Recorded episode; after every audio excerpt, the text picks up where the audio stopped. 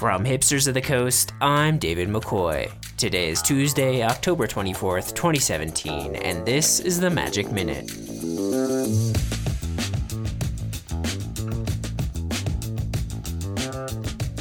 This morning, Wizards of the Coast released the full lists for Duel Decks Merfolk vs. Goblins.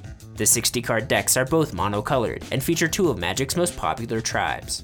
The decks contain a host of interesting reprints, including a few merfolk that haven't been printed in the modern frame before, like Tidal Merfolk and Tidal Courier.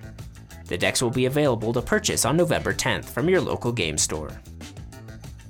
Yesterday, Magic's head designer Mark Rosewater revealed that Wizards' design and development process had undergone yet another evolution.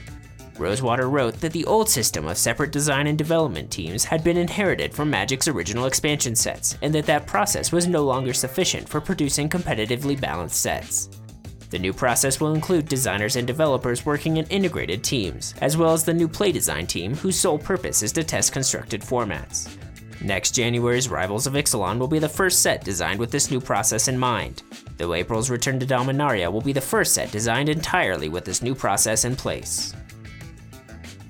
That's it for this edition of the Magic Minute, brought to you by the generous donations from our supporters on Patreon.